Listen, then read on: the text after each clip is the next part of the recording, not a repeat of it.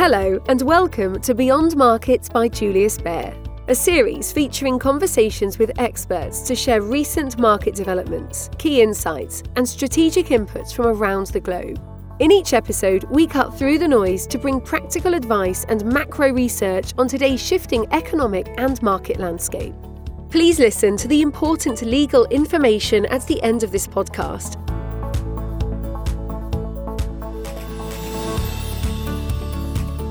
Hello, I'm Mark Matthews, Head of Research Asia at Julius Baer. I'm in Singapore, and joining me today from Frankfurt is Julius Baer's Chief Economist, David Kohl. Hello, David, how are you? Hello, Mark. I'm fine. Thank you. And it's a pleasure to be here. Likewise, David. And today we're talking about tapering. And we're talking about it because the Federal Reserve said last week it's going to do exactly that. Since COVID hit the US in March last year, it's been purchasing $120 billion dollars a month in securities. That's what's called quantitative easing. And it said last week it's going to taper, in other words, reduce those purchases by $15 billion each month. So there should be no more quantitative easing by the middle of next year. And before I ask questions to David, I've got four lined up for him. I'll give a little background to our listeners. The Fed first started its quantitative easing program way back in March of 2009, which you might recall was the global financial crisis. And the government thought back then we have a terrible economic crisis here, so to stimulate the economy, wouldn't it be good if we had more money? And every month it got the Federal Reserve to create billions of dollars out of thin air, which it electronically deposited into commercial banks' balance sheets. And in return, the commercial banks sold securities and bonds they owned to the Fed.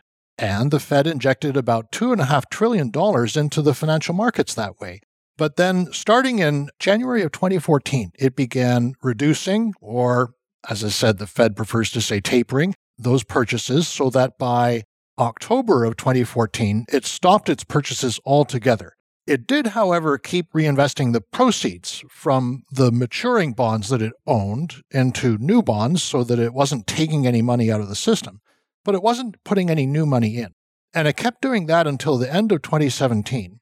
And then what happened from that point to September 2019 is it wasn't reinvesting the proceeds from maturing bonds. It was actually taking money out of the financial system. But then a few months later, when COVID happened, clearly there was another economic crisis. So the Fed went back to doing that quantitative easing.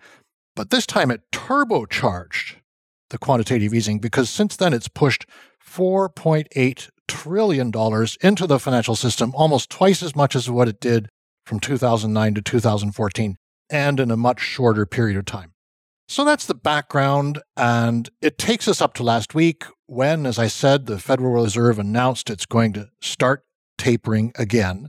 And enough of me talking. David, my first question is this $15 billion a month phase out of asset purchases, this tapering, is it what you expected? Is it what most economists expected?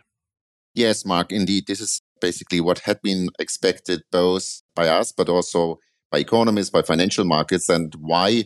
Well, because the Fed did uh, really a good job to prepare markets for that. Months over months, they actually said they will announce tapering very well in advance. Then they started uh, to, to say that they're discussing tapering.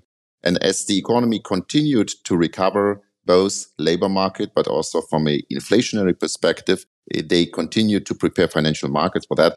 And this is probably why, why it was easy to expect. And as the Fed fulfilled these expectations, that was uh, actually a good thing in terms of guiding financial markets and probably also minimizing any yeah, negative effects on financial markets. Thank you, David. Well, my next question is why is the Fed tapering?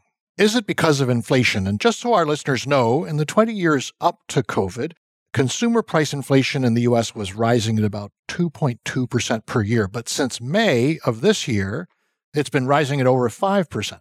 And the average of economists who forecast it is looking for the October number, that's coming out on Wednesday this week, to be 5.9%. So my question is, David, is that why they're tapering? Because of inflation? Because it doesn't make sense to be expanding the monetary base when the economic recovery's been as good as it's been. And when you've got some serious inflation like this, isn't it like throwing gasoline onto a fire? Well, yes, inflation is probably a reason that it becomes easier for the Fed to taper. At the same time, the most important driver why they started tapering, the Fed, I mean, you mentioned it, Mark, they produced quite lots of uh, new money, uh, pushing money into the system. But what the Fed observed at the same time in the last few months, quarters, is actually that the commercial banks are bringing this money back to the Fed. So we're talking about this reverse repo business the Fed conducts with the commercial banks. And this reverse repo business, it has grown to 1.4 trillion US dollars. And that's same amount the Fed was actually pushing into the system in the whole last year.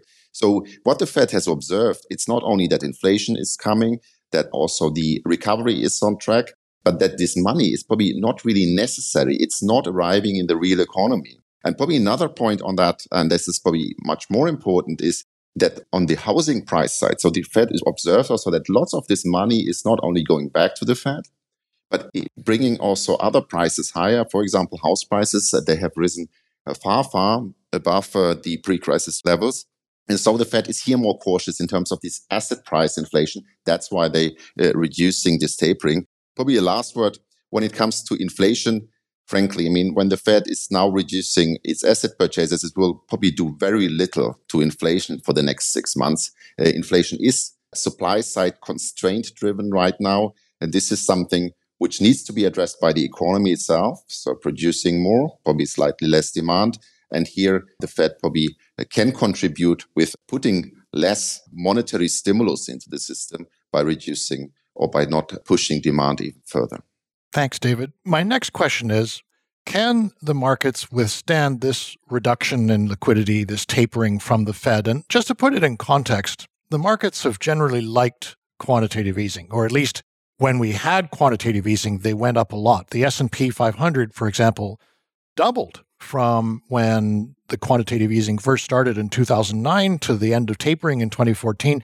And then during the next 5-year period when the Fed wasn't putting any more money in, well actually it must be said the S&P did go up. It went up 50%. And I suppose that's good, but the fact is in the 2 years since then, in the 2 years since the Fed has started the quantitative easing again, it's up 55%.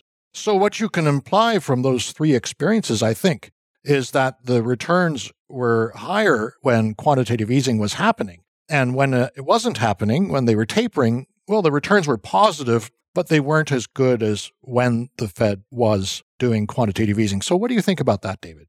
Yeah, this is an interesting question. And of course, uh, well, the first reaction, the initial one, what we have seen last year, it's actually quite encouraging that financial markets can deal with less quantitative easing, can deal also with tapering.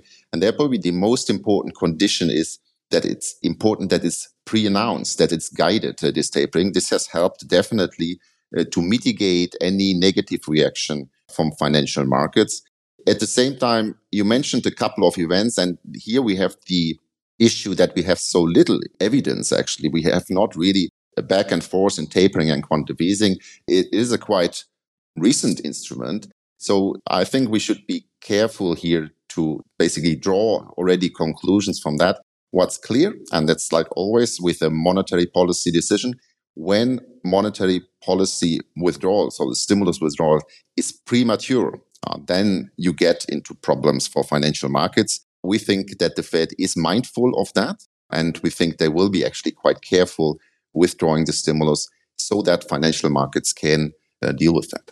Thank you, David. My final question is, and I guess it's the most important one given that the markets are already well aware of tapering. What happens next?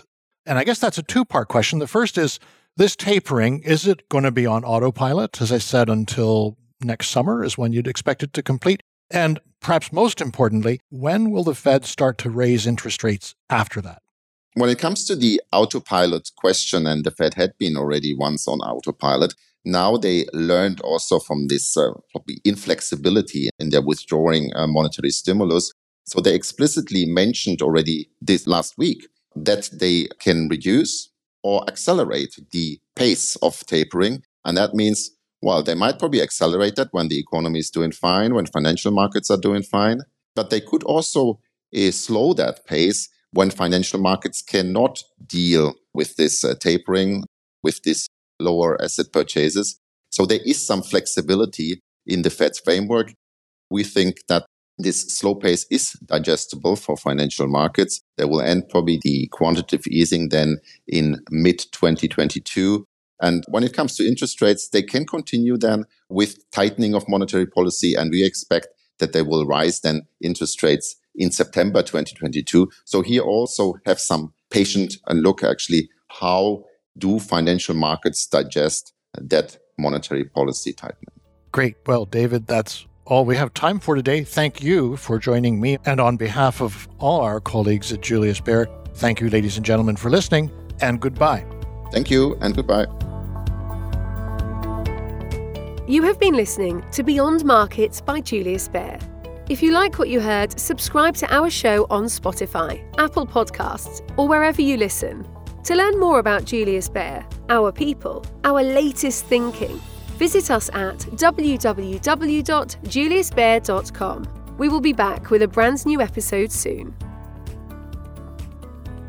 This is a podcast disclaimer.